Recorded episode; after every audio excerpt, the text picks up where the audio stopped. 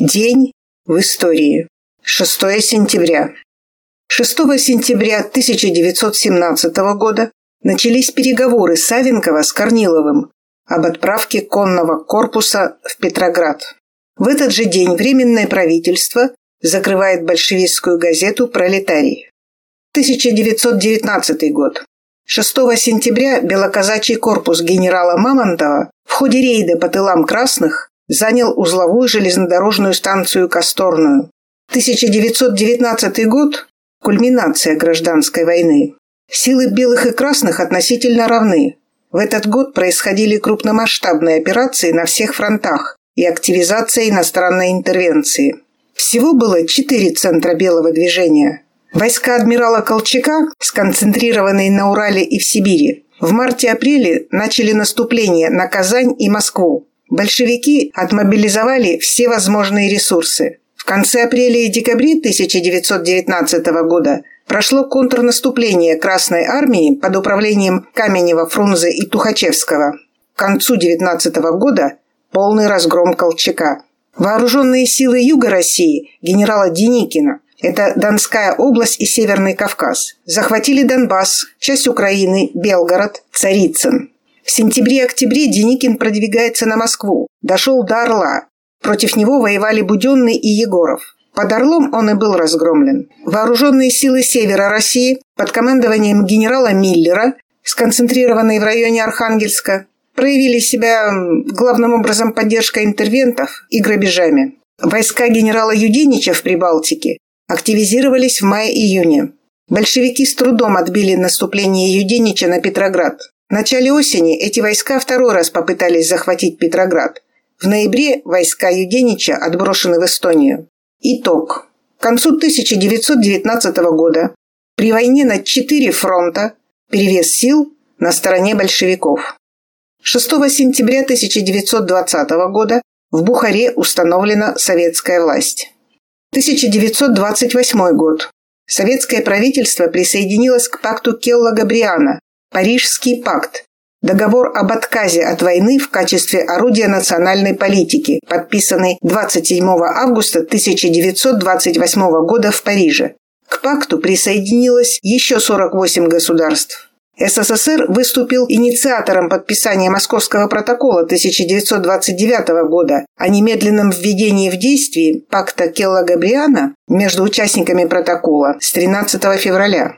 Пакт вошел в силу между всеми его участниками 24 июля 1929 года. Однако пакт Кела-Габриана не смог помешать обострению международной обстановки и возникновению в последующем Второй мировой войны. В 1936 году в СССР было введено звание «Народный артист СССР». Центральный исполнительный комитет Союза СССР постановил, установить для наиболее выдающихся деятелей искусства народов Союза СССР, особо отличившихся в деле развития советского театра, музыки и кино, почетное звание «Народный артист СССР». Первым его получили основатели и ведущие актеры МХАТа Константин Сергеевич Станиславский, Владимир Иванович Немирович Данченко, Иван Михайлович Москвин, Василий Иванович Качалов и певица Большого театра Антонина Васильевна Нежданова. До 1917 года государственных званий и наград в области культуры в России не было.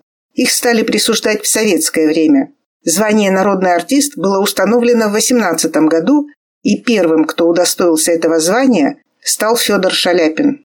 6 сентября 1937 года советское правительство заявило ноту протеста правительству Италии в связи с потоплением советских судов в Средиземном море. Течение лета 1937 года неизвестные, то есть скрывавшие свою принадлежность, подводные лодки и неизвестные самолеты производили в Средиземном море систематические нападения на торговые суда, направлявшиеся к берегам республиканской Испании.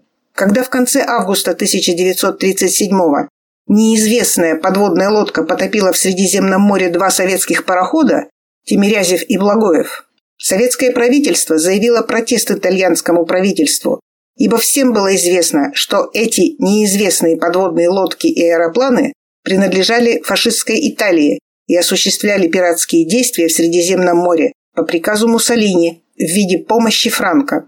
Много испытаний выпало на долю советских моряков. В Средиземном море господствовали немецкие военные корабли, поэтому каждый рейс был связан с огромным риском. До 4 мая 1937 года было совершено 86 нападений только на советские суда. 14 декабря 1936 года сухогруз «Комсомол» был атакован тяжелым крейсером испанских мятежников «Канариас». Крейсер 35 залпами потопил беззащитный советский пароход. Заметим, что эта расправа проходила в нейтральных водах, а «Комсомол» перевозил марганцевую руду из порта Поти в бельгийский порт Гент.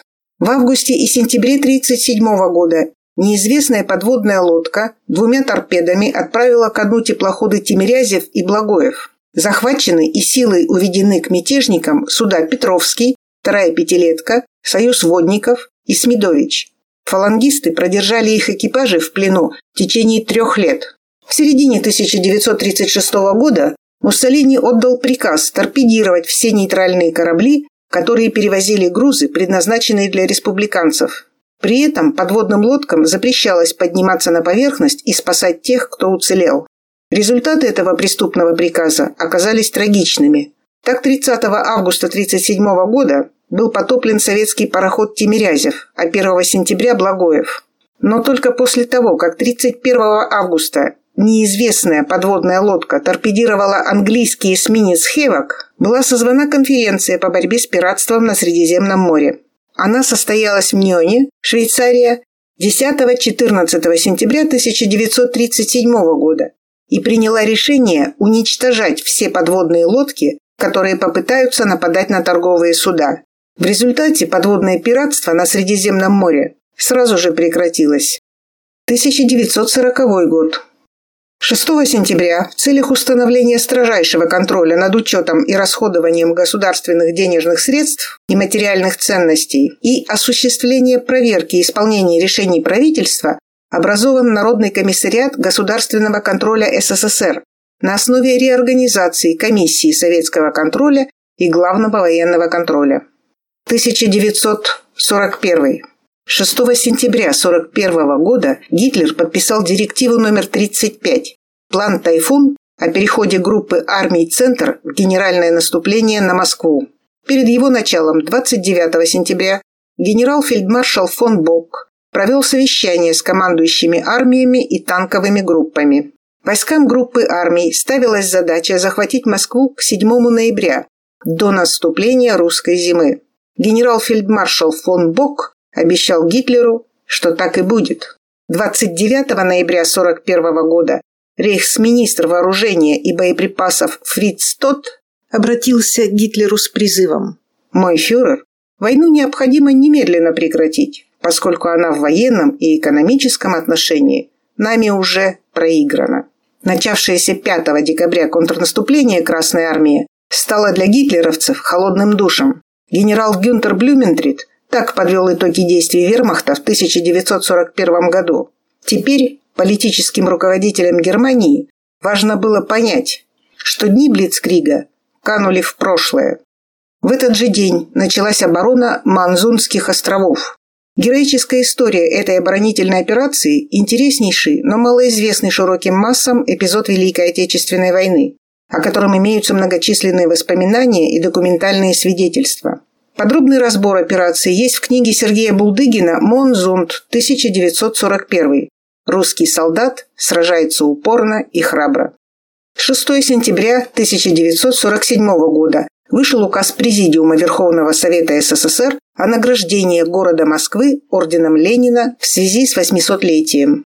6 сентября 1956 года вышел указ Президиума Верховного Совета СССР об учреждении международных ленинских премий за укрепление мира между народами. 6 сентября 1974 года было уложено первое звено восточного участка Байкало-Амурской магистрали. 1991. 6 сентября 1991 года указом Президиума Верховного Совета РСФСР город-герой Ленинград переименован в Санкт-Петербург. Самое страшное, что может произойти с народом, это потеря собственной, выстраданной в борьбе и труде идеологии. и принятие чужой, буржуазной. Ленинград выстоял блокаду в сороковых, а в девяностых продажными правителями был сдан без боя.